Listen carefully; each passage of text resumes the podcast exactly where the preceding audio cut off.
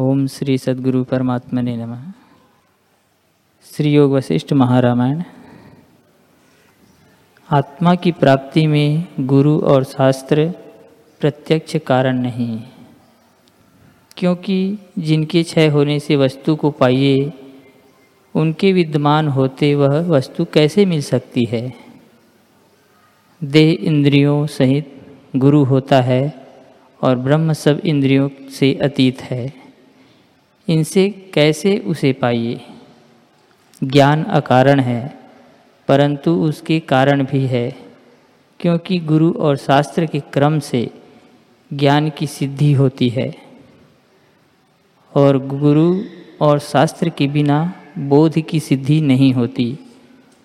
आत्मा निर्देश और अदृश्य होकर भी गुरु और शास्त्र से मिलता है, और गुरु और शास्त्र से भी नहीं मिलता। आप ही से आत्म तत्व की प्राप्ति होती है। जैसे अंधकार में पदार्थ हो और दीपक के प्रकाश से दिखे तो दीपक से उसे नहीं पाया, अपने आप से पाया है। वैसे ही गुरु और शास्त्र भी हैं। यदि दीपक हो और नेत्र न हो, तब कैसे वस्तु को पाइए? और नेत्र हो और दीपक न हो तो भी नहीं पाया जाता। जब दोनों हो तब पदार्थ पाया जाता है। वैसे ही गुरु और शास्त्र भी हो और अपना पुरुषार्थ और तीक्ष्ण बुद्धि हो, तब आत्म तत्व मिलता है, अन्यथा नहीं पाया जाता।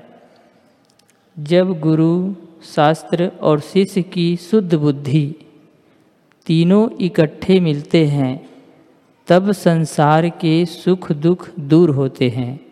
और आत्मपद की प्राप्ति होती है। जब गुरु और शास्त्र आवरण को दूर कर देते हैं, आपसे आप ही आत्मपद मिलता है। वैसे ही जैसे जब वायु बादल को दूर करती है, तब नेत्रों से सूर्य देख पड़ता है।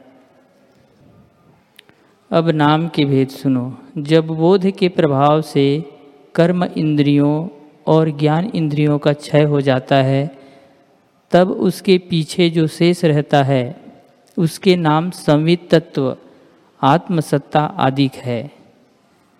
जहाँ ये संपूर्ण नहीं और इनकी वृत्ति भी नहीं, उसके पीछे जो सत्ता शेष रहती है, वह आकाश से भी सूक्ष्म और निर्मल, अनंत, परम शून्य रूप है। वहाँ शून्य का भी अभाव है।